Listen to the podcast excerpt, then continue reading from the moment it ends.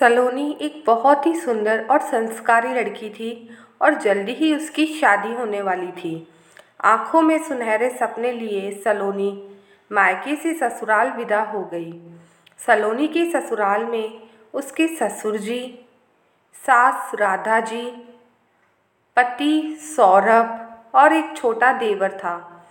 सलोनी जब से ससुराल गई थी, उसने पहले दिन से ही घर के सारे कामों की ज़िम्मेदारी खुद ने ले ली थी। सुबह जल्दी उठकर भगवान की पूजा करना और फिर नाश्ता और खाना बनाना। सलोनी अपने सास ससुर का बहुत मान रखती थी और उसकी इस आदत ने उसे सबका चहेता बना दिया था। सलोनी सुबह जब सबके लिए नाश्ता तैयार करती तो सबको नाश्ता परोस कर सुबह का नाश्ता वह अपने पति सौरभ के साथ करती थी और दिन का खाना अपनी सास और देवर के साथ एक ही प्लेट में खा लेती थी। इस तरह सब घर के सदस्य मिलजुल कर रहते थे। एक दिन राधा जी ने कहा, सलोनी बहू, कल तुम्हारी ताई सास हमारे यहाँ आ रही है। उनके आदर सम्मान में हमें कोई कमी नहीं छोड़नी है। उनके खाने पीने का तुम्हें पूरा ध्यान रखना है, क्योंकि तुम्हारे पापा जी उनका बहुत मान रखते हैं। तब सलोनी ने कहा, मम्मी जी, आप बिल्कुल टेंशन मत लीजिए, मैं सब कुछ अच्छे से संभाल लूँगी। और इतना कहकर सलोनी ताई जी की खातिरदारी की तैयारियाँ शुरू कर देती है। अगले दिन सलोनी सुबह जल्दी उठकर अच्छे से तैयार हो जाती है और जल्दी जल्दी घर के सारे काम निपटा लेती है। और तभी सलोनी की ताई सास घर पर आ जाती है। सलोनी जब उनके पैर छूने लगती है, तब ताई जी कहती है कि, बहू, ये किस तरीके से तुमने अपनी साड़ी को बाँध रखी है? तुम्हारा पूरा सिर दिख रहा है। साड़ी के पल्लू को सिर से हटने मत दिया करो। सलोनी, जी ताई जी, कहकर पैर छूकर चली जाती है। उसके बाद सलोनी सबको नाश्ता कराकर, जब सौरभ के साथ नाश्ता करने लगती है, तब ताई जी उसे देख लेती है और फिर जाकर राधा जी को कहती है, ये क्या तरीका है आपकी बहू का? हम सब बड़ों के सामने ही, वो सौरभ अपने पति के साथ नाश्ता करने क्यों बैठ गई है? थोड़ी सी भी शर्म नहीं है क्या बहू में?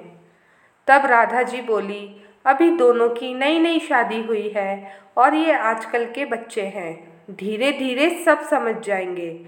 और वैसे भी हम सबको तो नाश्ता करा ही दिया है ना बहू ने? तब ताई जी ने कहा, राधा, तूने तो बहुओं को इतना सिर पर क्यों चढ़ा रखा है? तब राधा जी बोली, कभी कोई पति पत्नी ऐसे अपने सास ससुर के सामने बैठकर नाश्ता करते हैं क्या? राधा जी बोली, भाभी, ऐसी कोई बात नहीं है। अब समय बदल गया है और ये कहकर उन्होंने ताई जी की बात को टाल दिया। घर का सारा काम निपटाकर जब सलोनी ताई जी के पास आकर बैठी तो ताई जी ने सलोनी से कहा, और बहू तुम्हारा इस घर में मन तो लग रहा है ना? तब सलोनी ने कहा हाँ ताई जी मन तो अच्छे से लग गया। बस काम करते वक्त मुझे थोड़ी सी साड़ी में परेशानी होती है। अगर आप और मम्मी जी मुझे सूट पहनने की स्वीकृति दे दे तो? तभी ताई जी तपाक से बोली, ये क्या कह रही हो सलोनी बहू तुम? अगर मेरी बहू सूट पहने तो मैं उसकी तरफ़ देखना भी पसंद नहीं करूँ। बहुएँ तो साड़ी में ही अच्छी लगती हैं।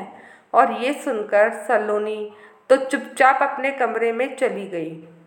और उसके जाने के बाद राधा जी ने कहा, भाभी, आपको इस तरीके से सलोनी से बात नहीं करनी चाहिए थी। क्या हुआ अगर वह सूट पहनना चाहती है तो? सूट में कोई बुराई थोड़ी ही है, बल्कि साड़ी से अच्छा पहनावा है, औरत ढकी हुई रहती है उसमें।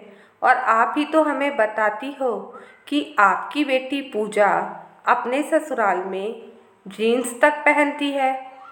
और ये बातें बताकर आप गर्व महसूस करती हो। तो पूजा भी तो किसी के घर की बहू है। फिर तब आप उसे मना क्यों नहीं करती हो? भाभी, आप मेरी बातों का बुरा मत मानिएगा, पर ये एक सच्चाई है। अगर हमारी बेटी ससुराल में जीन्स पहने तो ये गर्व की बात है। और वहीं अगर हमारी बहू सूट भी पहन ले तो वह बेशरम है। और फिर मेरी बहू ने तो सिर्फ़ सूट के लिए ही तो कहा है। और सही भी तो है, सूट आरामदायक है काम करने में। तभी ताई जी बोली हाँ राधा, मुझसे बहुत बड़ी गलती हो गई है। बेटी जीन्स पहनती है, तब तो मुझे बहुत अच्छा लगता है। और बहू सूट पहन ले तो लगता है कि उसमें कोई संस्कार ही नहीं है। पर राधा, अब मुझे मेरी गलती सुधारनी है। चल राधा, अभी बाज़ार चल के मेरी तरफ़ से सलोनी के लिए सूट लेकर आते हैं। पहली बार आई हूँ मैं तो मेरी बहू को उपहार में सूट ही पहना कर जाऊँगी। और दोनों, देवरानी जिठानी जाकर सलोनी के लिए प्यारा सा सूट लाकर सलोनी को सरप्राइज़ देते हैं। आज सलोनी बहुत खुश है क्योंकि उसे ऐसा ससुराल मिला है जहाँ उसकी तकलीफ़ों को समझा जाता है और जहाँ बहू को भी मान सम्मान दिया जाता है। अगर आपको स्टोरी अच्छी लगी हो तो वीडियो को ज़रूर से लाइक कर दीजिएगा और चैनल को ज़रूर से सब्सक्राइब कर दीजिएगा। ये ये स्टोरी मेरे द्वारा ही लिखी गई है और मेरे द्वारा ही नरेशन किया जा रहा है।